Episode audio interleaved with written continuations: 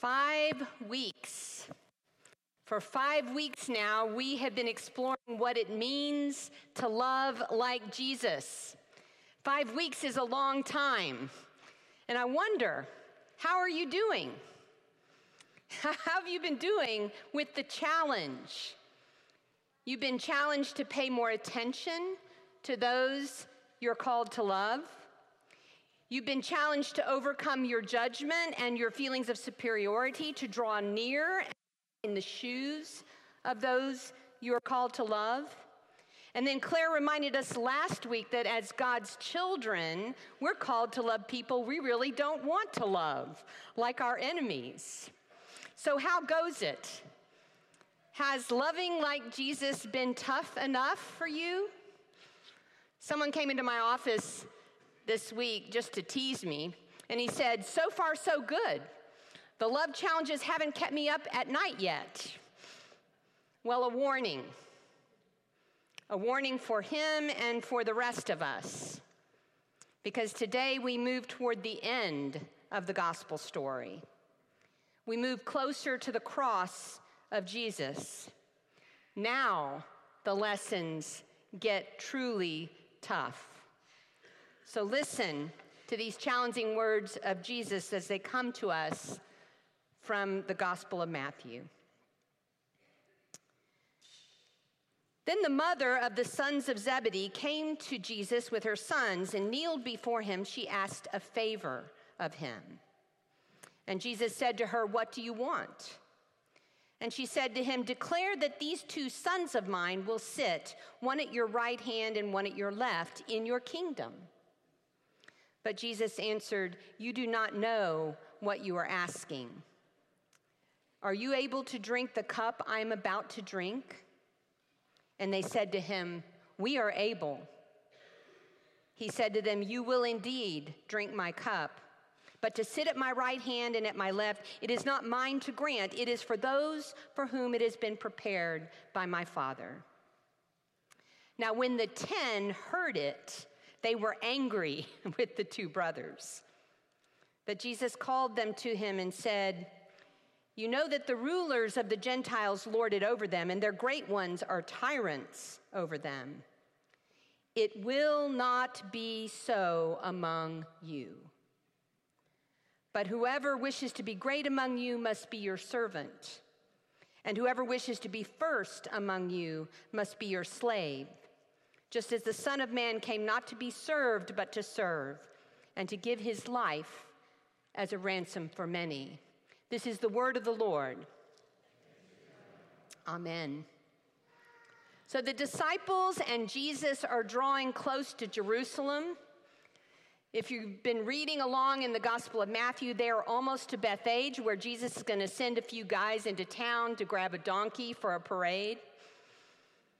And at this crucial moment, in Matthew 20, verse 17, which is just three verses before the story we just read, Jesus literally pulls his disciples aside, and for a third and final time in Matthew's gospel, he predicts his death and resurrection, saying, The Son of Man will be handed over to the chief priests and scribes. They'll condemn him to death then they will hand him to the Gentiles to be mocked and flogged and crucified. And on the third day, he will be raised. With this as the backdrop, the mother of James and John decides it's time to come to Jesus to ask for preferential treatment for her sons. Lord, all I want is for you to put them at your right and left hand in your kingdom. That's the traditional first and second place of honor at a banquet table. Lord, they were the first to follow you, among the first. They followed you faithfully from the beginning, and they are following you now into Jerusalem, into the danger that awaits you there. So please, Lord, please say that they will be important in your kingdom Please say they'll be leaders in your movement, that they'll be on the right side of things, that they'll be able to help your kingdom come in vital and significant ways.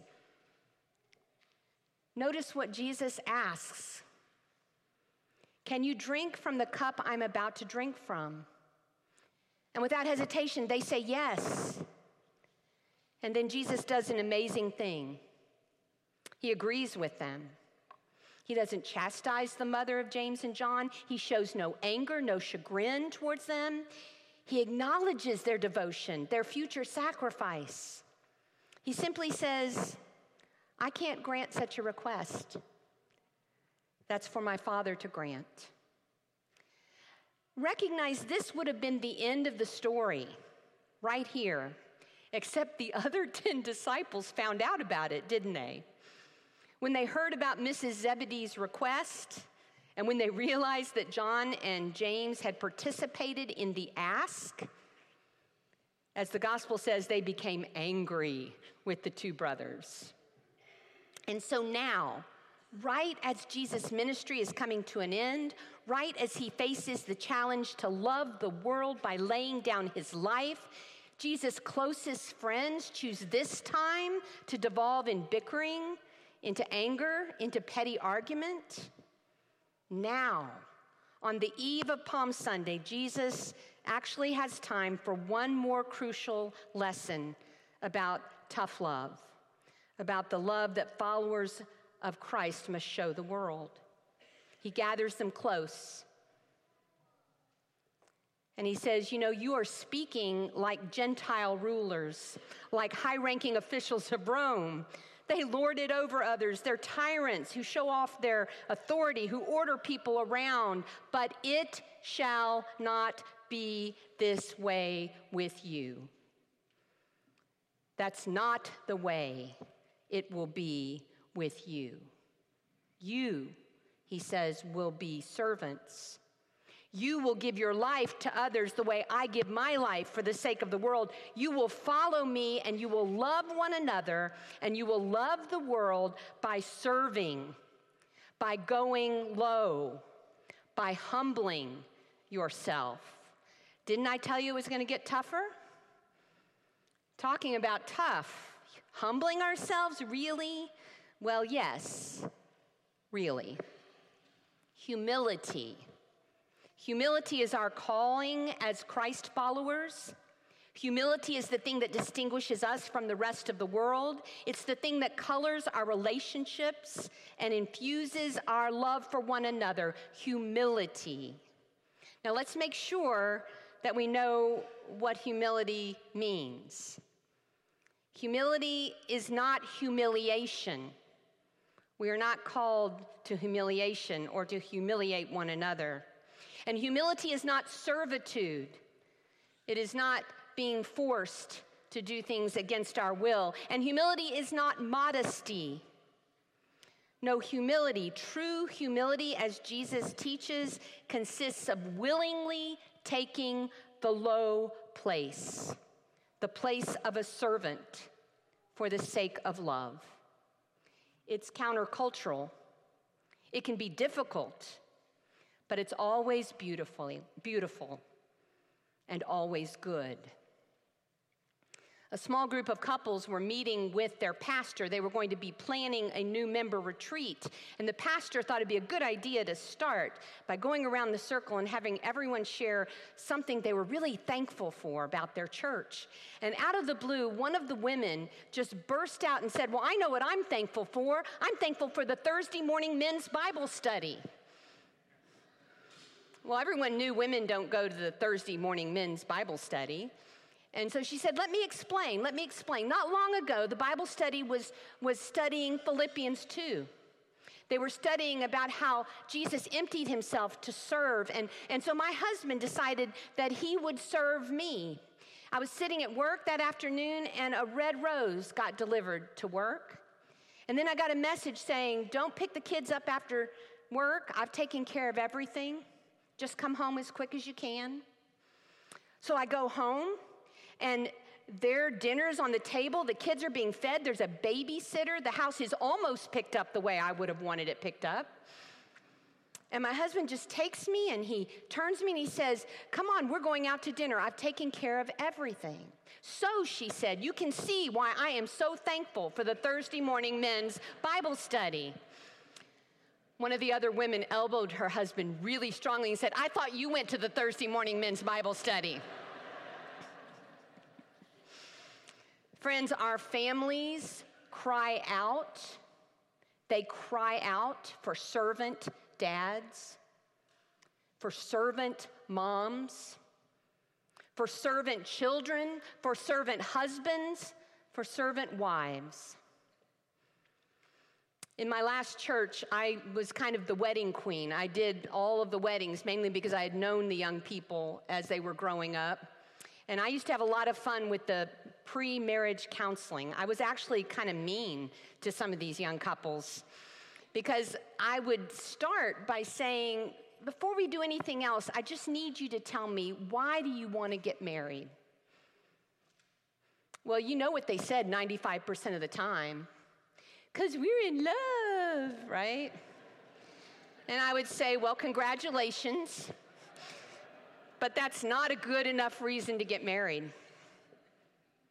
And then they would kind of look askance at me and they'd fumble around and they'd come up with some other backup answers like, well, it's the right thing to do, or it's God's will for our lives, or, or we want to have a family. And each time they would come up with one of these answers, I would say, that's great. But that's not a good enough reason to stay the course for 20, 30, 50 years of marriage. And finally, they would get smart and they would turn to me and say, Well, then you tell us. what is a good enough reason to get married? And that's when I got to tell them what I honestly believe. Get married because you want to serve that person sitting next to you for the rest of your life. Get married because you want to grow more Christ like as you learn to love with that kind of humility. Henry Nouwen was perhaps one of the brightest, most prolific Christian writers of the last century. He wrote 39 books. He was a professor at Notre Dame and then at Yale and then at Harvard. Really, really smart man. But he found after 20 years in the academic world that he was in what he liked to call a very dark place. And he writes, In the midst of this darkness, I kept praying, Lord, show me where you want me to go, and I will follow you, but please be clear and unambiguous about it. Well, God was, in the person of Jean Vanier, the founder of the L'Arche Communities for Mentally Handicapped People, God said, Go and be their chaplain. Go and live among the poor in spirit, and they will heal you. The call was so clear and distinct, I had no choice but to follow, he writes. So I moved from Harvard to L'Arche from the best and brightest wanting to rule the world to men and women who had few or no words, who were considered at best marginal to the needs of our society. It was a very hard and painful move that I'm still in the process of making it, he writes. After 20 years of being free to go where I want and discuss what I choose, the small, hidden life with people whose broken minds and bodies demand a strict daily routine in which words are the least requirement. It doesn't immediately appear to be a solution for spiritual burnout. And yet, and yet, my new life at L'Arche is offering me new words, new vision, a new understanding of the humble love of God. Henry Nouwen humbled himself. He served as the chaplain of the L'Arche community for the rest of his days, for 10 years until his death. And there he writes that he learned of love.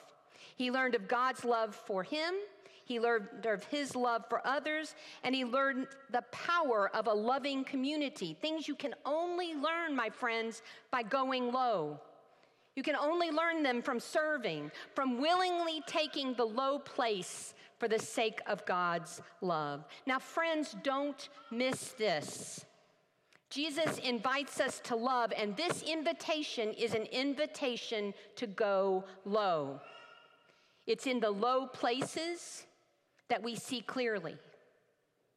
In the low place, we can see others, we can see ourselves, and even more importantly, we can see God without the distraction of our ambition or our agenda. In the low place, we find Jesus who told us, I am gentle and humble in heart, and I will give you rest. The Apostle Paul knew this as well. In fact, he suggests to the Philippian church and to you and to me that we should take on the mind of Christ who humbled himself, emptied himself for us on the cross.